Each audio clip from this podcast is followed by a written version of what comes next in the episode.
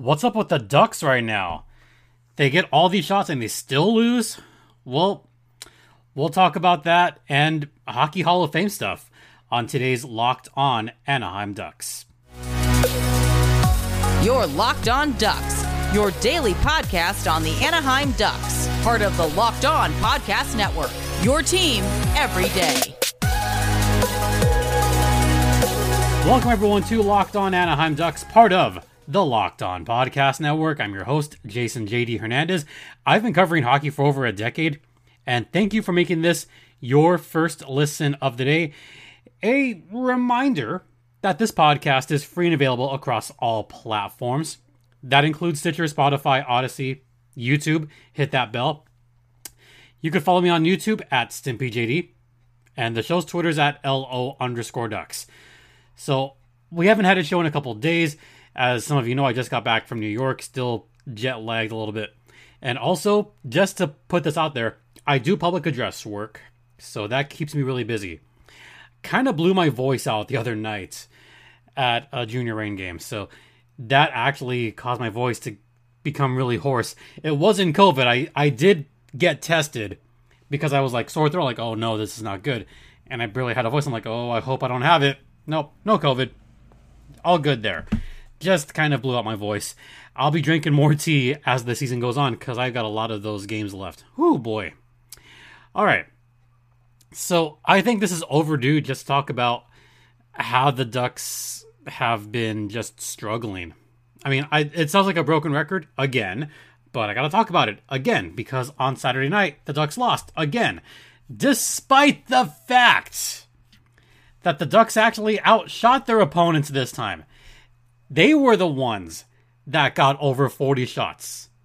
And they still lost. Now, power plays were not much of an issue. I mean, the Ducks had two of them, did absolutely zero with those power plays. They only allowed one power play for the Blackhawks. I mean, this was a pretty clean game in general, except for the very end. The very end, there was some stupid crap going on. There was some unsportsmanlike going on. There was some rough stuff. And I think the Ducks kind of got in their heads a little bit. I'll talk about that particular play in a second. But Anaheim, for what it's worth, they had a lead in this game. They got off to one of the fastest, hottest starts I've seen. Troy Terry scored right away, 19 seconds in, and then Uncle Rico not long after that. I mean, we were barely in the second TV break, and it was 2 0 Anaheim early on. And I thought, whoa, this first line at it again. Troy Terry from Trevor Zegras, Uncle Rico from Troy Terry, and Benoit. By the way, Benoit's first point of the season. Hey, how about that? Yeah, he finally got a point. Woohoo! Yeah, go Simon Benoit. I, I like the guy. I thought he was good in San Diego and still root for him in Anaheim. But aside from that first line, it was a whole lot of nothing pretty much everyone else on that game, aside from the first line, had a negative game score on this one. It was bad. I mean, defensively, you want to talk about guys that just did not look good. I mean, I hate to say it, but, you know, Cam Fowler did not look all that good on this game. John Klingberg, he didn't look all that good in this game either. I'll talk more about them in a second overall, I I don't know. I don't know what's up with this Ducks team. Oh, and we also had the season debut of Austin Strand, the longtime Ontario Reign Los Angeles Kings player, now Anaheim Ducks slash San Diego Gull. He was up along with Colton White. So now you have Klingberg and Fowler, Benoit Kulikov, White, and Strand as your defensemen. It's pretty thin on the blue line. More than pretty thin on the blue line. I'm just trying to be a little bit nice here. Trying. And once again, McTavish being misused on this game. Not even 10 minutes ice time. What's up with that? McTavish is not being utilized properly. He was utilized well the other night, but against the Blackhawks, not so much. Just to fast forward, Jared Tinordi scored his first, Philip Roos scored his first. Now let's get to the end of the game. the end of the game is when all the stupid stuff happened. Chicago may have instigated this a little bit. I mean, there was some hard hits going on throughout the game anyway, but Chicago may have, you know, started the rough stuff more and more as the third period went on. And that's when Chicago, you know, was really starting to take over late in the game. By the way, at the time this all happened, the Ducks were out shooting the Blackhawks something like 38 to 17 or 38-18 at, at one point. It was it was a blowout as far as shots were concerned. And then you had the Ducks lose their cool. Pavol Regenda, he lost his cool. Ryan Strome, losing Ryan Strome at that point in the game was not good. And yes, you could say on the other side, losing Jonathan Toews at that point of the game wasn't good for the Blackhawks. So maybe this was an even, you know, an even split. You know, you lose Toews, you lose Strome, you lose Regenda, but you lose Taylor Raddysh on the other side.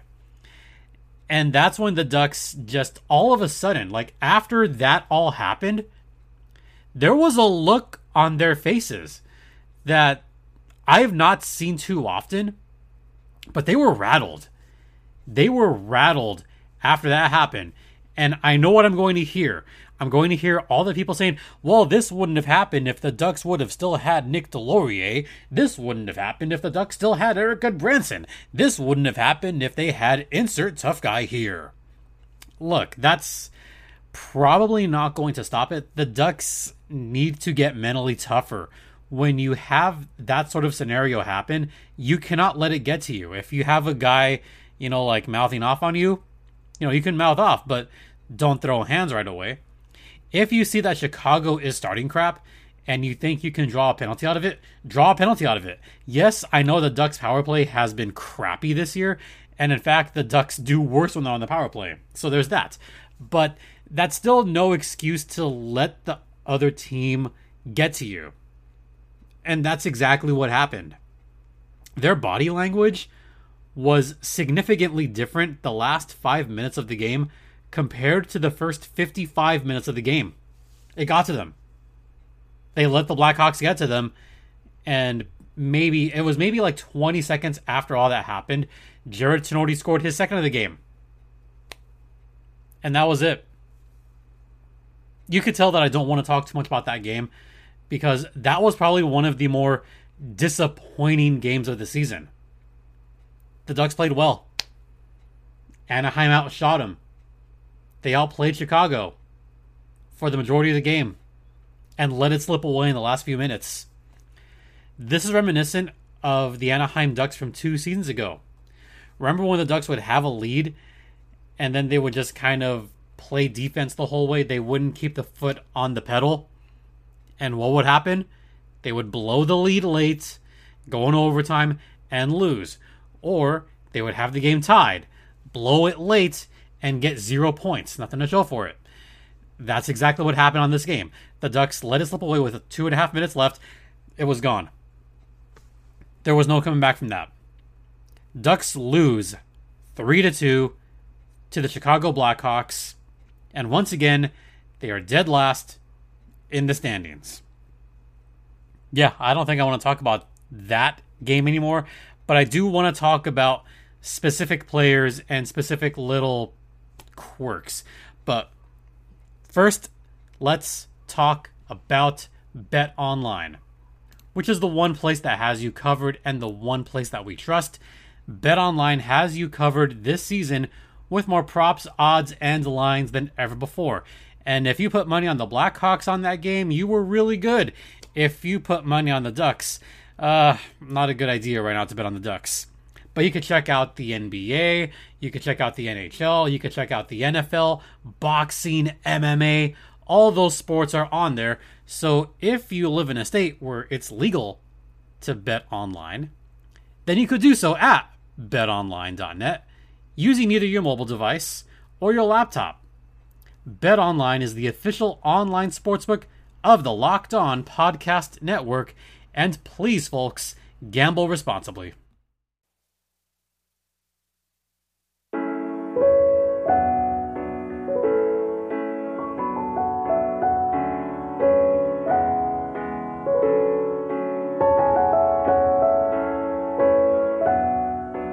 Welcome back to Locked On Anaheim Ducks, part of the Locked On Podcast Network. Once again, you're locked in with Jason JD Hernandez, and let's talk about some players in particular. And I first want to start, I'm going to do my compliment sandwich here. I'll try to give a compliment at first, and I think my first compliment is going to go to, um, let's give it to Anthony Stolarz. He was good in net. I mean, he only saw 22 shots, but there was a couple of really good shots from Chicago that I thought Stolarz did a great job of saving. I thought he was fine. I think he needs to start more games. So there's my compliment there. Now for the bad. It's going to be every line but the first line. Everyone else did not play well on this game. Ryan Strome let the opponents get to him. Pavol Regenda, he did not have a good game. Glenn Gawdin, okay, that's a thing going on. Leason, he wasn't that great either. All those third and fourth line guys just have not been able to, you know, come up to bat. They really haven't. And now we're going to get to the defense.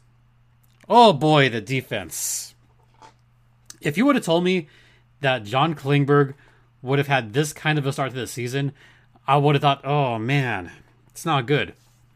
For what it's worth, if anything, John Klingberg is leading the team in points with seven, all assists. Dmitry Kulikov is leading all defensemen in goals with one. You heard that right. One goal from defensemen, and it's Dmitry Kulikov, and that's it. All the other defensemen have a big goose egg through 15 games. If it was through 9 or 10 games, I wouldn't be too concerned. But after 15 games, there's very little production from the blue line. Now, I know defensemen don't typically score that much, but when you are already 15 games in, and you have that kind of production from your blue liners, it's a little concerning. I, okay, it's very concerning. I'm not going to lie here. They're they're playing ineffective hockey a lot of times, and it is not their fault. A lot of times, it has to do with the lines that are being deployed. It's with the pairings that are being deployed. The Ducks, they did go 11 7 recently. And that kind of worked, kind of didn't work, not really. So it is concerning. Let me point to you to a little stat, and this is kind of a sucky stat that I don't really want to bring up all that much, but I'm going to. I've referenced hockey stat cards in the past. They put up a tweet early this morning that I thought was concerning. So I'm just going to show it right here. Yeah. There you go. The top two Ducks defensemen are three and four in bottom average game score on the year Cam Fowler and John Klingberg. Fowler has a negative 1.13 average game score. John Klingberg, negative 1.03. And this is all defensemen in the league right now, by the way. Not just top defensemen, but all defensemen. And hey, look who's below them Vladislav Gavrikov from the Columbus Blue Jackets. And hey, it's our old buddy, Erik Gudbranson, former Anaheim Duck, right there with a negative 1.16. Cam Fowler and John Klingberg, by several metrics, are the worst top pair defensemen in the entire National Hockey League. That's alarming. When your when your top pairs are worse than your second D pair and your third D pair and your other and pretty much every other defensive pairing in the league, it's it's bad. And I pointed this out. John Klingberg has a one-year deal. His trade stock is falling and falling fast. He doesn't have a goal to his name so far this season. if he's going to get traded in about 30 to 35 games, because that's when the no trade clause expires, he's got to pick it up. Otherwise, the Ducks might not even get a first round pick for John Klingberg. They might not at this point. That would be upsetting, alarming, and frankly, that would make that signing look like a total waste.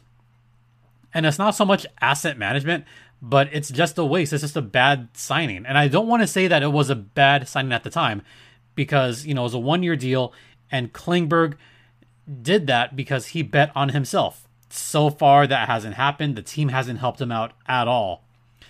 And I sincerely hope that he can pick pick it up because I'm just going to keep it real. The Ducks at this point, they're probably not going to make the playoffs. So it's in their best interest to trade him in about 30 to 35 games. Those stats do not look good. They they just simply don't. And that's sad. So to end my compliment sandwich, I want to talk about that top line for the forwards really quick because they've been at it once again on this game. Troy Terry and Uncle Rico, they scored both both goals. Zegras with the assist, Troy Terry got two points. So out of the five points, the top line got four of them. That has been pretty much all season long. You look at Troy Terry and Trevor Zegras, they've been leading this team. Troy Terry leading all Ducks with 19 points through 15 games. So that means that right now, he's on pace to have about 103, 104 points this season. Imagine that an Anaheim Duck having a 100 point season. It's been a while. Trevor Zegras leading all Ducks with seven goals this season, and one that should not have been called back. And then you have Ryan Strome with 10 points. You have Adam Henrique, five goals. It's really all about those top six. Frank Vatrano's got four goals. He's looked really good. And even Max Comtois got four goals. So it's been the top six, but pretty much no one else. Between Terry Zegras, Strome, Henrique Vatrano, and Max Comtois, they got 30 goals out of 40. They've got 75% of the Ducks' goals this season. The lack of depth is pretty bad in Anaheim right now. So it's got to be up to those third and fourth liners to really pick things up.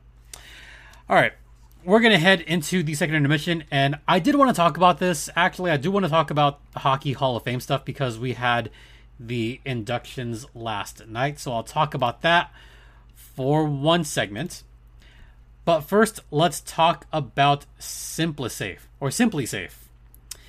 Did you know that over the holidays, property crimes like burglaries and package thefts spike nationally? That's why our friends at SimpliSafe Home Security are offering 50% off their award winning security system so that more families can feel safe and secure this holiday season. Order your SimpliSafe system for half off today and enjoy advanced security and greater peace of mind this holiday season. In an emergency, 24 7 professional monitoring agents use Fast Protect technology exclusively from SimpliSafe to capture critical evidence and verify the threat is real so you can get priority police response. So don't miss your chance to save on the only security system that I'd recommend. Get half off any new SimpliSafe system at simplisafe.com slash locked on NHL today. This is their biggest discount of the year, so don't wait. That's simplisafe.com slash locked on NHL. There's no safe like SimpliSafe.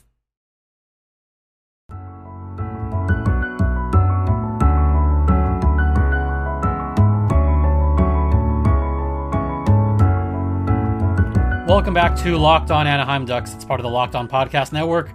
Once again, you're locked in with Jason JD Hernandez. Before I get into the Hall of Fame stuff, um, I want to point out yeah, there was no episode yesterday. So we will have a double header on Wednesday. So Wednesday will be our double header day. Or Thursday. I haven't decided yet. But Wednesday or Thursday will be a double header day. And we will still have goals Thursday in a couple days. And Goals Thursday is going to be a fun one, folks. That one's going to be fun. Cannot wait. Because the goals have been good. Better than the Ducks. All right. So, Monday night, the Hockey Hall of Fame introduced a bunch of new entries into the hall. So, first, just want to give my props. Daniel Alfredsson, who's been the face of the Ottawa Senators for a long, long, long time. I mean, Daniel Alfredsson was the Sens. I mean, I know Ottawa hasn't had a whole lot of good seasons, but he was there through the bad, and there was a lot of bad.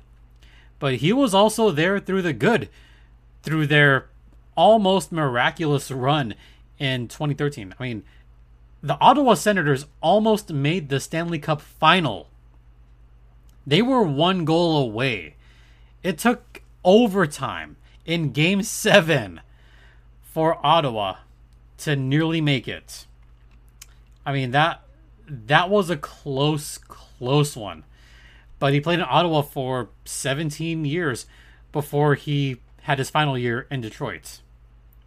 And he won a slew of awards. He won the Calder Trophy, won the Mark Messier Leadership Award, and he was just always one of those class act kind of guys that you love to see and you love to hear about in the locker room. So good for Alfredsson to make it. Then you had Riikka Sallinen, who, I mean, good for her that she finally made the Hall of Fame. And there's been a lot of great players in the Hall of Fame.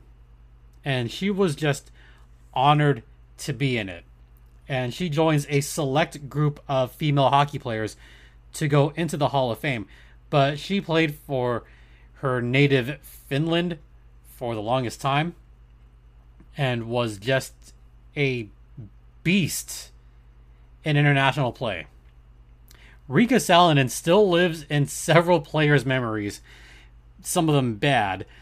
I mean, if you're a U.S. or Canadian women's hockey player, you definitely know who Sallinen is. I mean, she was one of those players that returned to play in 2013 and became the oldest player to win an Olympic medal in ice hockey. She helped Finland win bronze and did it again in 2018 in Pyeongchang when she was 44 years old. Imagine coming back to play in the Olympics at age 44. That that's truly amazing. And then you have Herb Carnegie who was probably the best black player to not play in the NHL. He spent a lot of his time in Quebec and, you know, just kept going and going and going. And someone that Willie O'Ree has talked about in recent years. Willie O'Ree has said that there's been a few players that he thought were just as good, if not better than him, in juniors and Herb Carnegie was one of them. I mean, that was someone that Willie O'Ree kind of leaned on when Willie made the NHL himself. And for Carnegie to make it as a builder, that's just fantastic. I loved hearing the speech from his family. I loved I loved seeing all of that. So that was amazing. And then I I love the end of the speech. Loved the end of the speech from Bernice Carnegie. And I'm going to quote this I know my father is calling out to all of us to honor the sport he so loved by continuing to do it justice. We are responsible for making the sport better. We are responsible for ending sexism, gender bias, racism, and homophobia. We are responsible for making all areas of our lives more accepting and inclusive. This was my father's life work. This is what I learned from him. This is why I'm grateful every day. I mean, there's just so much that I took from that speech. You know, quitting was never an option. And I think it is important to be as welcoming as possible to the sport of hockey. I really believe that. I mean, speaking for myself, especially, someone that, you know, has had some racist remarks, you know, let's just be more open. Let's be kind. And then we have the three Vancouver Canucks. Well, two of them lifelong Canucks, one of them there for a little while. The Sedin brothers, Henrik and Daniel Sedin. They had some pretty good speeches. So, first it was Daniel Sedin, who was just one of those great goal scorers. And then you had Henrik, who was more of the playmaker. And, you know, Daniel, you know, he he liked talking about his family and he loved the fact that he got to play with his twin brother for almost two decades. And to him, that was probably the most special time in his life was getting to play all of those. And even Daniel said it was special to be inducted the same year as Roberto Luongo. Henrik, he had a little bit more of a tongue in cheek. And I love the stats that he gave towards the end of his speech that made everyone laugh. And I love this. Because Daniel is not speaking after me, to end the debate, who was who was the better one? And here's what Henrik said. I missed 30 games during my career, and Daniel's production was not the same. In 2010, Daniel missed 20 games with a concussion. I had 11 goals and 9 assists. So with Daniel, I was barely a 20 goal scorer.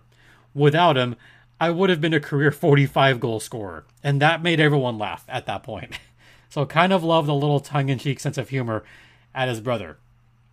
And then there was Roberto Luongo's speech, who I remember at the very beginning of the speech, Roberto Luongo, when he first got the call, the first thing he asked was if the twins made it in as well. And they did. And Luongo talked a lot about his family and even had a brief mention of the quote unquote bathroom shenanigans that happened in Anaheim. Y- y'all probably remember that.